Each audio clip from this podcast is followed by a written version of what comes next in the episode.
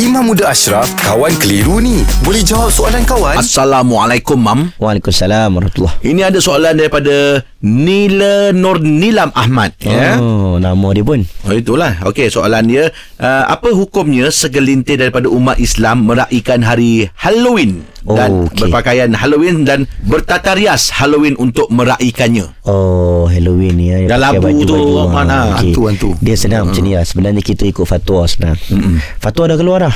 Uh, mufti wilayah pun dah sebut. Tak boleh. Kata kebangsaan pun dah sebut. Uh, setiap benda, Mm-mm. perayaan, dia tengok perayaan itu kalau kita tiru perayaan sesuatu kaum, sesuatu bangsa, Mm. ada kaitan dengan agama ataupun tidak. Mm-mm. Ada hadis sebut man tasyabah biqaumin fahuwa minhum. Siapa tiru sesuatu kaum, dia bersama dengan kaum itu. Mm. Dia seumpama kaum itu. Mm-mm. Kalau agama Nasrani raikan perayaan itu ada unsur agama. Mm. Kita raikan, kita macam dia lah, Ya. macam Nasrani lah. Mm. Jadi ulama tengok dulu Halloween tu. Kita nak cek dulu. Mm. Jadi fatwa keluar, tengok-tengok cek-cek ada unsur keagamaan. Mm-mm. Pemujaan kepada roh-roh tertentu. Mm. Ha? Walaupun dia perayaan-perayaan kuno dia orang. Mm. Ada ula, orang Kristian pun bagi yang kuat agama pun hari ni tak raikan. Mm. Tapi ada unsur itu, maka fatwa keluarkan tak boleh. Mm-mm. Ha, berdasarkan sebab Nabi pun pernah Nabi masuk Madinah orang Madinah dulu dia raikan perayaan Nairus dan Maharajan ada satu perayaan-perayaan orang Majusi walaupun dia orang tak sembah matahari tapi hmm. mereka raikan macam orang tu niat dia betul niat dia macam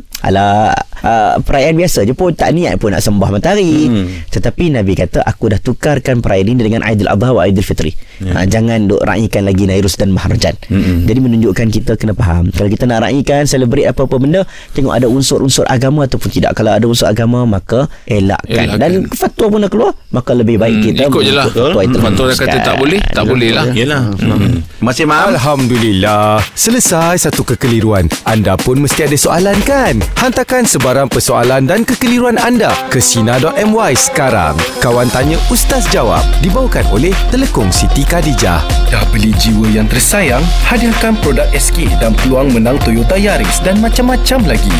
Kunjungi butik SK atau layari sitikadijah.com. Siti Khadijah, lambang cinta abadi.